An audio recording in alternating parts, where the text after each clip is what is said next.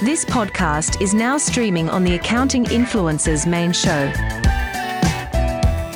Subscribe to the Accounting Influencers podcast to listen to more content just like this. You can also watch this episode on YouTube. Please like and subscribe to learn even more from the very best experts, thought leaders, and influencers in the accounting and fintech world.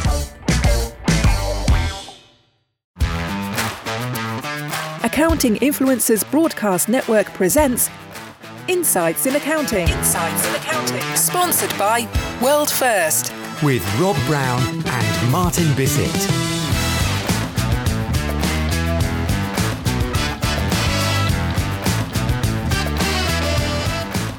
On behalf of the Accounting Influencers Podcast Network, Rob Brown here with Martin Bissett. This is the Insights in Accounting show coming out to you every Tuesday, giving accounting practitioners and the fintech and software influencers that serve them practical insights on what is going on in the news and things that you really need to know about. Martin, this is where we give you the chance to cast your eye over conversations, meetings, think tank outputs, news items that have caught your eye. What's on your mind this week? Good insight, Rob. You were with me for this one, and we felt, felt it's very legitimate to share with our uh, with our audience. Um, as many of you may know, guys, uh, accounting influencers is many things. It's a podcast, it's a roundtable, uh, it's a, a media provision uh, as well. It, it produces all kinds of things.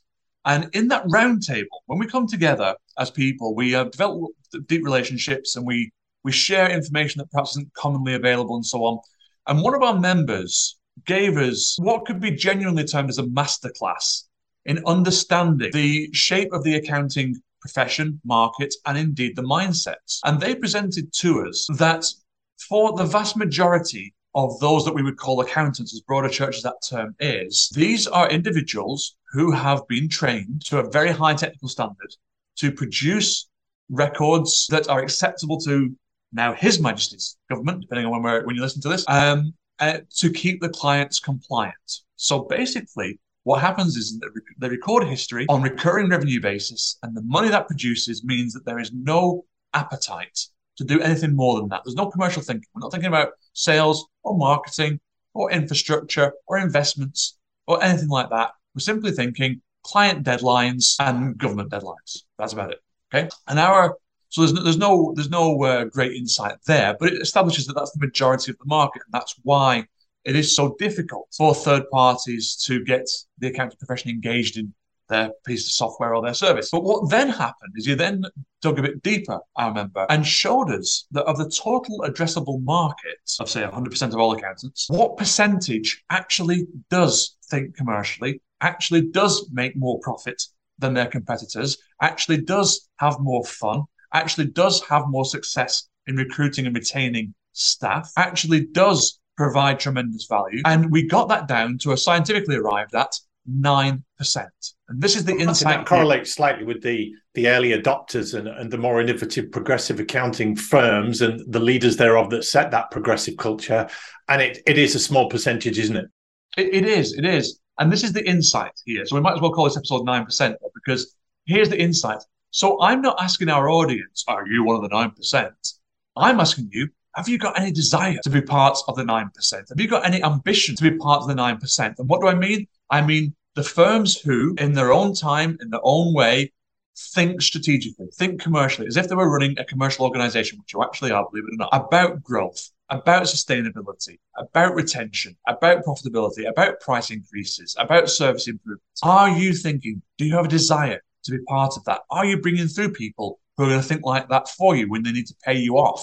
When it's time to succeed you, okay? That is it. The 9%, that's all you're actually battling against. If you actually want to be the top of the tree in your size of firm demographic, in your geographical di- demographic, whatever you regard the competition as being, you haven't got many to beat. So the insight is that we've got 9% of the whole market, and we're talking globally here as well, Rob. Okay? We've got 9% of the whole market who are the bleeding edge. They are at the forefront. They are trying to improve their organizations. And it takes it takes that desire to become part of it. My question is, does our audience listen to this and go, Oh, that's interesting?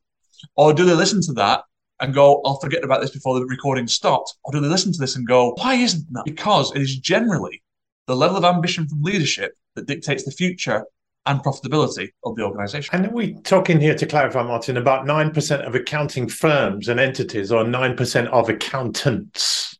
Very important question, actually. I'm glad, that, I'm glad you've asked that because I wasn't clear. 9% of accounting firms, not all individual accountants. Because this speaks then to when you talk about ambitious leaders, we know that many accounting firm leaders are very ambitious in terms of guarding their equity part and keeping the status quo and making sure they make lots of money. But that's not necessarily having the best interests of their clients or their talent. Uh, that, that's right. This is why it's such a key insight. Because if you're listening to this as somebody who's thinking of joining another firm, evaluate that potential jump you're about to make. Is it frying pan into fire? Is the grass greener? Or are you legitimately going to join one of the 9%? In general finance and wealth terms, we always talk about the 1% of the human population that has got so much more than everybody else, in the 99%. Well, think about this now in terms of your career. Are you leading a 9% firm? Are you joining a 9% firm? Do you currently work for a 9% firm? Is your career future lying in a 9% firm? Or are you in one of those uh, other sort of 91% firms that you're part of? These are the, this is the reason for this, this particular episode, guys, because we want you to think about this. Whatever your position is, whether you're somebody who is happy where they are, looking to leave, looking to join, or running an organization, a practice, question it. Are you leaving, joining, running a 9% firm? Can you look around the practice and say, we are actively trying to improve our methodology, uh, our processes at all times? Uh, can you look around the practice and say, we are actively finding new ways to recruit the brightest and best? Are you looking? Can you look around your practice and say we are actively looking at our pricing strategy, our service provision, our client mix, everything that goes into the commercial aspects of building an accounting business. brilliant, Martin. Uh, we did an interview just recently with Yuri Kapilovich. He's based out of New Jersey in the USA, and he tells a story about how he started at Ernst & Young and went through seven accounting firms looking for a place to call home that had the right work-life balance and everything else that he wanted from his career. And they were not 9% firms. And he ended up leaving and starting his own firm because he couldn't get what he wanted. As many do, as many do. You know, in in when you find um, an acquisition that happens, generally those who come into that new acquiring firm are given some form of non-compete that lasts a number of years. And when that non-compete expires, you find them leaving that acquiring firm straight away because the culture didn't fit them, and they wanted to start filling with their own identity.